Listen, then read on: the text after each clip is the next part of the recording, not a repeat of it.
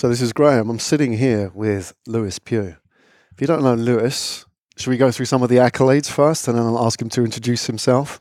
Well, first of all, welcome to the podcast, Lewis. Thank you so much. And a um, little bit of background before we get going in your list of many names by which you have been called, obviously very positive, many of them. You just arrived from, where did you fly in from just now? The Maldives. Yeah. Yeah. It's a hard life. it's a hard training camp. Oh, is it? Yes. That's not what you told me off there. That was 30 degrees water temperature. All right, we'll get into some of your adventures in a minute. You, I mean, I'm inspired reading the backstory about some of your adventures as well, living vicariously through some of your expeditions.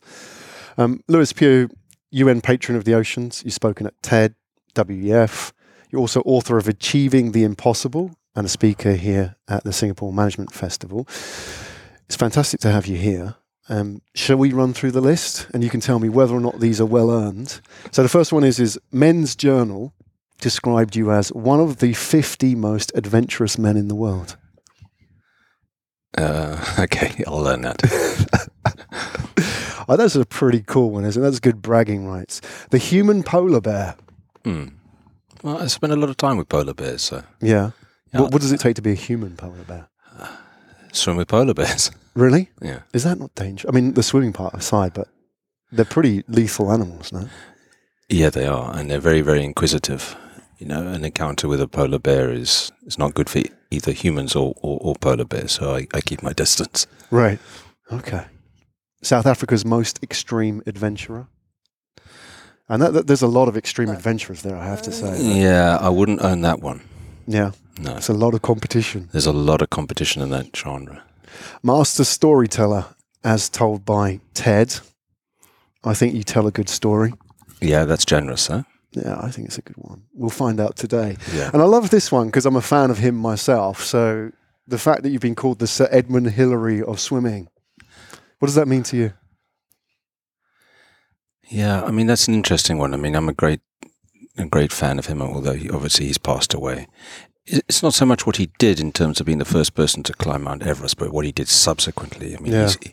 he served the climbing community. He served New Zealand. Uh, he was a great advocate for uh, the people in the Himalayas and yeah. Nepalese people. I mean, he, a life well served, an incredible person, and a great role model, I guess, as well. Oh yeah, absolutely, a, and a great diplomat as well. Yeah, I imagine yeah. doing what you do, you get a lot of attention, PR coverage as well, and then you're sort of challenged then to use that in a positive way. Yeah, it's interesting. I mean, you, you think of some people who've been pioneers, who've done incredible things, and then later on in life, they, um, with respect, they didn't do much with it. Sir Edmund Hillary would be on the opposite end of the spectrum. Yeah. I mean, he really did an awful lot with it. I yeah. Mean, he, he, was loved all over the world. Yeah, like building schools and just giving infrastructure to those Sherpa communities. yes. Well. well, we'll talk about some of your, um, you know, your efforts and your, you know, some of the adventures as well, and how you're working with communities. So we'll go into that a bit in this podcast. I want to start at the top with a quote, and I'm sure you've said a lot in public as well. So yeah. I'm going to call this one out and just get your thoughts on what was going on through your head, and maybe you can tell us where this happened. So you, in your own words, you said, I think that I was slightly naive. I thought that if I showed people the beauty of the Arctic and the beauty of the polar bears, that they would care so much that they would stand up and try to make a change. Mm. Do you remember where you said that? No. It's in one of your books. Okay. and I don't think much has changed. Yeah. No, I mean, you see these incredible documentaries by uh, Sir David Attenborough, and they show the absolute beauty of the Arctic, the Antarctic, and everything in between. And you think that people are going to change. Well, they won't. Yeah, why? I think humans, they, they, they think very, very short term. Yeah. But the changes I'm seeing now in the Arctic and the Antarctic are so huge. Hmm. When I first began swimming in the Arctic, on the edge of the Arctic sea ice, the water was three degrees. I went back there two years ago. It's no longer three, it's now 10 degrees centigrade. Hmm. So it's gone from three degrees to 10 degrees in just 12 years. That's the speed at which this place is changing. And the response of governments all over the world, the response of businesses, the response of ordinary people, you know, it just hasn't hasn't matched the speed at which the environment is changing. Does that ever make you want to give up in the sense that no, you know, sometimes the message is not getting through? No, it makes me want to double down and, and work even harder.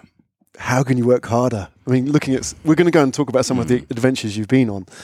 Surely you're, you're raising the bar now, and that must be hard for somebody would talk about, for example, swimming Mount Everest if Yeah. there was such a thing. Yeah. I mean, how can you top things like that or swimming the Arctic Circle? I always want the swims to be a little bit harder, a little bit tougher, a little bit uh, more challenging, and hopefully the message more inspiring. Uh, if I were to do a, a swim which was was not as big as not as hard as a previous one, the media wouldn't cover it. Yeah. So every swim has to be bigger and harder. But it's about trying to get the message out further, and and and you know, social media certainly helps with that, and. Uh, uh, the, the media around the world have been absolutely incredible about that, but it's also about now beginning to, to team up with other people in, in other parts of the world and to amplify our voice. Because I'm not the only person that's calling Yeah. for the protection of, of the polar regions. Yeah, there's a lot of talk now about plastic, isn't there? It seems like in the last couple of years, the media has cottoned on and brands as well, and single use plastic in particular. Mm-hmm. When you see that happening, that must be a f- sense of vindication for what you do as well. Like, you know, plastic in the oceans. I mean, surfers have been talking about this for generations, right? But now the mainstream has caught up. Do you ever feel that at some point it risks becoming trivialized or, you know, becomes hashtag, you know, whatever it is, plastic? Do you feel that it's all going in the right direction? I think it is going in the right direction. I mean, just two, three years ago, very, very few businesses were talking about plastic pollution, as you mentioned. Uh, now, certainly in the United Kingdom, where, where I live, there's just been, it's, it's on every single TV station all the time now. What does concern me now is that we're focusing so much on plastic pollution, which is incredibly serious. I mean, um, birds are eating it and dying. Fish are eating it and dying. Uh, when we eat fish now, we are also eating plastic pollution. We don't know the full effects of it. Uh, I'm finding plastic pollution in the Arctic, in the Antarctic, and everywhere in between. There's literally now no part of the world which is plastic free. But what concerns me is there are three big things which are impacting the oceans. It's climate change, it's overfishing, and it's plastic pollution. And it's not like we can just solve the one and leave the other two alone. We have to be tackling all three of them. And I'm concerned that there's so much attention going to plastic pollution that the real big elephant in the room, which is happening so quickly, which is, you know, the climate change, uh, that we're not tackling that quickly enough. Do you feel that plastic is obviously quite a cool issue to talk about? That climate change has had its sort of time, and therefore people have kind of got a bit tired of it. I'm just being a devil's advocate here. There are a few politicians out there who would say it's a theory. Yeah. Plastic pollution is easy for the public to understand. It's easy for business to understand. It's easy for politicians to understand. They can see it rolling up onto the beaches. I've been involved with a beach cleanup in Mumbai, where the plastic pollution, when the, the residents started cleaning that beach, the plastic pollution was literally shoulder height. Now, you don't have to persuade people that there's a problem there because they can actually see it. When it comes to the climate emergency, that's much more difficult for, for people to see. You know, most people are not living in the Arctic or living down in Antarctica.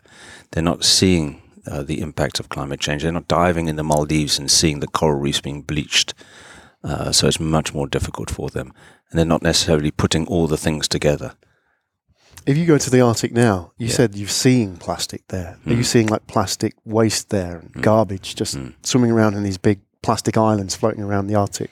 What's the situation? Well, there's, there's nothing more stark than standing on a beach and watching a polar bear swimming ashore. And all over the beach, there is plastic pollution. Mm. and it's like old fishing nets, it's drums, it's flip flops, it's things like that. And you see a polar bear walking out of there, climbing out the sea and walking over the plastic pollution to go and lie down on a on a, on a bit of snow. Yeah. Uh, Does that make you angry? you know, I don't know. I I, I think a- anger, yes. I, I, I you know, if I wasn't angry, I think there'd be something wrong. But one has to harness that anger in a positive way.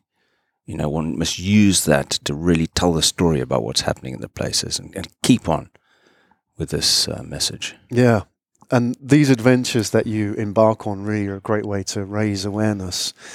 Some of those being the list that I have here swimming across Mount Everest. I know that's probably a bit poetic, but there is a actually a glacial lake up there, isn't there? Yes. Well, in, in many of the Himalayan mountains now, the glaciers are melting away, and now you're beginning to find lakes appearing. You know, even on, on Mount Everest now, there's a lake on the Khumbu Glacier. Yeah. What sort of altitude is that? It's about 5,200 meters. Yeah. Yeah. Is there any sort of risk of HAPE or like, you know, oxygen deprivation at that height? Or is that pretty safe to swim at 5,000 meters? Oh, well, you'll find out later on when I when I talk about this swim in this in the, in this talk. It is extremely difficult to swim, you know, at, at altitude. Yeah. The thing about climbing up Mount Everest is that obviously most of the mountaineers use supplementary oxygen. You can't swim with supplementary oxygen, but also if you get exhausted, you can stop and take a breather.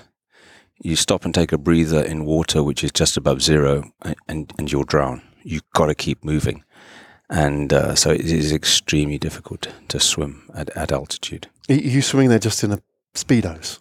Or Yeah. you're wearing like a dry suit? No, no, no. That's a, I do all my swimming in in speedos. It's not to it's not to be bravado. It's not because I can do it, but it, it's to really. Well, two reasons. Number one, because I want to get media attention, and you know that if you're swimming at, across the North Pole or on Mount Everest in just a, a pair of speedo trunks, you're going to get media attention. But but secondly, because I'm urging world leaders to take action. Yeah. and take action now and be courageous. There's definitely a lack of courage in world leaders in tackling these these issues. I mean, there are so many issues facing world leaders, whether it be poverty, uh, you know, diversity, uh, conflict, y- you name it. There are there are so many big issues which they have to tackle. But without a shadow of a doubt, the defining issue of our generation is the health of our planet. And they need to be courageous about it. They can't keep putting it off. Mm. You have to go to quite extremes to raise awareness, right? Do you ever feel that what you know in yourself when you're doing it is that why do I have to go to these extremes to raise awareness? Why couldn't it be a lot easier? I wish it were a lot easier, but it's a very busy media world at the moment. And to Yeah. get your message out there, you have to do, you know, big audacious things. But raising awareness is just, you know, one part of the work I do. It- it- It's probably about 1% of the work I do. So I'll do the swim. But then on the back end of it, that's where the tough stuff comes. That's where I'm, you know, meeting business leaders or meeting heads of state or ministers of the environment or ministers of climate change and trying to persuade them to create these great big protected areas in the oceans and to tackle climate change that work is unrelenting. Mm. So, for example, the negotiations to create a, a very, very large protected area around Antarctica, that took 17 years of negotiations. I wasn't involved in all of that. I was involved in the last two years. But imagine being a scientist or a, or a diplomat and working for 17 years to try and get an agreement to protect an area which is under threat. Yeah. That requires grit and determination and just dogged resilience. Yeah, persistence. Mm. You've also swam every ocean in the world. Yes. I mean, starting off the bat with a geography lesson, how many oceans are there in the world? It's not such a big thing because luckily there are only five. I'm glad there are only five. But I mean, it's the Atlantic, the Indian, the Pacific, yeah. and then the two big cold ones, the Arctic Ocean and then the Southern Ocean around Antarctica. But this was undertaking a long distance swim in, in, in each of them. You Yeah. know, it's not like just jumping in and jumping out two seconds Yeah. later. Crossing it off. A long distance swim being how long on average? Uh, you see, it depends. because, you know, a long distance swim, for example, in, in the Arctic, where the water is minus 1.7, you know, I thought, well, a one kilometer, that's a long swim. Because I'm going to be in the water for 20 minutes, and the water's minus 1.7 degrees centigrade. And just, so it's below zero, Yeah. because salt water freezes below zero. You know, just to give you. But, but then, for example, if you swim in the Atlantic Ocean, let's say you swim across the English Channel, well, you know, the water there is 17, 18 degrees. So, you know, I thought long distance swim there, maybe 30, 40 kilometers. In the Pacific, even longer. Yeah. So I think it, it depends on where you are. Okay. Yeah. And the toughest one being? Was it the cold swims? Yeah. Isn't the, that the not cold ones. Yeah, I mean they are dangerous, no, no, no question about it. I think the toughest swim I've done was the one I, I, I, I've just done, which was the length of the English Channel. So not across the English Channel, so not from England to France, which is 33 kilometers, but it was a full length of the English Channel. So I started at Land's End and then swam all the way to, to Dover, 528 kilometers, 328 miles. Uh, it took me 49 days to complete. I mean, the first week was quite exciting. It was fun and it was The honeymoon it period. was a right? honeymoon period, and uh, it was nice summer days, and the sea was nice and calm, and I felt good and strong. And there I was swimming for a message. And the second week, I was getting a bit tired, and the third week, I was exhausted. Fourth week, there were storms. Fifth week, I wish I would drown. Sixth week, I I, I would try and drown myself. Eventually, though, I got I, I got to Dover, but the results were amazing. You know, the United Kingdom government, you know, made some some significant changes there and Mm. and committed to being the first major economy in the world to commit to protecting 30% of our oceans by 2030, which is going to be an enormous, important uh, uh, thing to achieve. Yeah. Uh, well, all I can say is thank you for doing that. Thank you so much. Yeah, I know, really. Yeah. And uh, honestly, because that's maybe what it takes. Is somebody got to do something brave and crazy to get those people to get them over the line. Mm. What's it actually like swimming for seven weeks on end? I mean, you're not in the water for seven weeks, are you? Surely. No, so so I have a yacht next to me, so I'll, so I'll swim during the day, and then I get in a yacht and sleep at night, and we go back to the exact same spot, and we carry on. Yeah. Um, I, I love being in the ocean. It's not that I don't like being on land. I just prefer to be in the ocean, and Yeah. and, and so those were. They, I mean, it was exhausting. It was unrelenting, and it wasn't just the swim which was exhausting, but it was the jockeying with politicians and trying to get the message out there. And then at the end, when I finished, the Secretary of State for the Environment, Michael Gove, was there on the beach at the end to meet me and to debate the health of our oceans. Yeah. I'm physically exhausted and I'm mentally exhausted, and uh, one has one's got to have a debate there live on television. It's it's yeah, it was tough. Yeah. Did you hold it together? Do you think you managed to mentally be in the right place? I, I think I was, but you you know, it's so emotional having Yeah, finished that- the thing. I wasn't sure that I could actually finish it. Yeah. So when I started it, this was by far the longest swim anyone had undertaken in, in in that type of in those type of conditions. I made three promises to myself, and if I hadn't kept those three promises to myself, I actually don't think I'd have made it. The first one was I said when, when I stood on the beach at Land's End, I said I just need to leave all my doubts here. Hmm. Because if, if you don't, if you get an injury, you'll be out. Or if there's a storm, you'll be out. Uh, the second thing I said was that every day would be a swimming day. Every day I'd swim 10 kilometers. And the third promise I made was that if we couldn't take the boat out because it was too rough, the next day would be 20 kilometers. And we finally got to the end. You made it.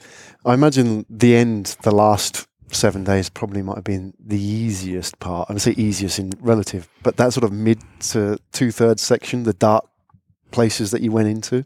What's that like when you're sort of waking up in the morning and thinking, oh, I've got to do 10K today? Hmm. And you're just battered physically, mentally, tired beyond belief. Well, let me just take you a step back. When I did the training for this, I went to my coach and I said, "What, you know, what's what sort of training should we do?" And he said, "Well, nobody's ever done a swim like this before, so I don't know." He said, "Do you want to go in rare, medium rare, medium, medium well done, or well done?" I said, "Well, when it comes to preparations and the logistics and everything, I'd like to be well done." But you know, when it comes to training, I think you know, 528 kilometers is a long way. I don't want to go in there, you know, m- medium, uh, because by the end I'll be absolutely physically exhausted. So I went in medium rare. Now, if you go into something medium rare and you're doing 10 kilometers every day, soon you're going to get an injury. And halfway through, I got an injury. Hmm. And my shoulder was getting sore and sore and sore. And I was thinking, oof, am I going to be able to make this? Luckily, we had some really good physios with us who who used to patch me up every day and to send me out. You can't have sympathy for yourself. You've just got to say, I'm just going to do 10 kilometers today. I'm going to get out and I'm just going to worry about today. How did you get through that? Because the voices in your head must have been unrelenting. Well, one of the very simple ways of getting through this was the fact that the whole swim was live on television on Sky News. So you start thinking to yourself, like, the whole, the whole, The whole world's watching. the whole world's watching, and you're going to give up in front of the whole world. Yeah, that's a good motivation. Yeah, that's You're a re- committed. You're committed. Absolutely. Yeah, And you've got all family and friends. yeah. Yeah. Yeah. And w- mentally, when you're actually swimming, I'm curious to know what actually goes through your mind because do you are you in this sort of serene state of flow, or are you thinking about like I've got to pay that telephone bill when I get back? And what's going on up there? It depends what type of swim I'm doing. So if I'm swimming across the North Pole, it's minus 1.7. Uh, along the route, I've got Russians who are guarding me potentially from polar bears. This is the coldest water any person has ever swum in by a long way. I don't know whether by the end of the swim I'll be alive. You got to be sharp. You got to be thinking. Every single stroke has got to be as beautiful as the next stroke. You've got to concentrate on your stroke. Uh, when I'm swimming for 49 days, I can I can zone out, and then I could shout to the skipper, "Please remind my wife to pay the telephone bill," and things like that. Uh, you've got a good team around you. I think that's a key part of it, isn't it, in terms of the success? Um, I think it's a really inspiring story. The fact that you kind of have to, in a way, blaze a trail for other people. You understand that this is possible. That you do have to commit. I know some people, even getting into a cold shower is tough, right? But you know that sort of mindset that if I get into the sea sometimes, you think, you know what it's like when you're sort of wading out. You see them at the beach, you must just be laughing when you see people wading out and they're up here and say, Don't splash, don't splash. but you know that when somebody does that and you dive in, you're not going to die.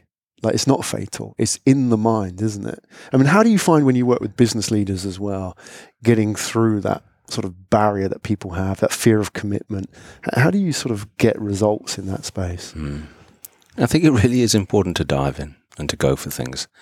Um, you know, when I see people walking down the beach and they slowly get in with their toes and then their knees and up to their waist, nothing gives me greater joy than at the end of the day diving into the ocean and swimming in those first 20 strokes, the whole world seems absolutely perfect. I feel so at one in the ocean. And it is about committing. And there's a certain power in committing and getting going. Now, when I did my swim across the North Pole, it was a one kilometer swim. We had 29 people in the team. They came from 10 nations. I put one of their flags at every single 100 meter mark. And all I did was I swam 100 meters I slowed down when I came to the first flag. I looked at that flag and I thought about every single person from that team, from that nation who'd helped me so much to get there. And then I just swam another 100 meters. And that was, it was great because it was very inclusive, mm. but it also broke things down into manageable chunks. So I think that's a really important thing, which is dive in, commit 100%, and then just set those incremental goals. And then eventually you will get there. Yeah. You know, it was a thousand strokes to get across the North Pole. I do one stroker, you know, a meter. Yeah, one at a time. One at a time. It's the only way you can do it, isn't it? Yeah, and, and I, sometimes it gets so tough. All I say to myself is one, two, breathe. One, two, breathe. And just get the fresh, fresh oxygen into my body. Yeah. Um, in, in sort of summarizing, I wonder the the bigger challenge may be how do you top the last one? How do you do that now you're constantly raising the bar. Mm. And like you say, you're in a media landscape that's constantly vying for the attention of the audience and politicians and heads of state. Have you got some, without sort of sharing in public, you must be scheming on the next adventure? Any sort of tidbits that you can share with us? Well, so the swim across the North Pole, which was in 2007, was to graphically show world leaders that now the Arctic sea ice is melting. It's melting so quickly that you can even swim across the North Pole. Okay, there were many leaders in 2007, many leaders who were denying that that was happening in the Arctic. Well, uh, swimming there showed them that that it, it is happening. You go up into the high Arctic now, and you'll see these massive, large open patches of sea. What concerns me now, though, is not just the water, the ice in the water, but the ice on land. So the big ice caps. So, for example, you may have seen in, in the media some of the uh, footage coming from Greenland, where there's obviously a massive mm. ice cap over it. That's now beginning to melt and, and, and, and move in, you know, sections of it move into the sea. Same down in Antarctica. So my next big swim is going to be in what we call a supraglacial lake. So this is a lake on top of the ice cap. The ice caps are now beginning to melt. So a lake, freshwater lake on top of these ice caps to show what's happening there. Because uh, if the Greenland ice cap melts, if the Antarctic ice cap melts, that will profoundly change this world and not in a good way. Fantastic. Lewis, it's been a real privilege speaking to you, and I'm inspired to go and do something myself. I'm sure people are listening to this that just commit, take it one stroke at a time, whatever endeavor that they apply themselves to. And really, you know, we need, I think in, in this world, we need more people like you you know, people who maybe maybe it's a little bit different, hardwired up there, right? but you know, you see challenges in adventure different to normal people. But I think that's really important because without you, then you know people are just going to look to the next guy and say, "Who's fixing this problem?" But it takes somebody to step up. Thank So- you so much. You've been Yeah. very kind. Thank you.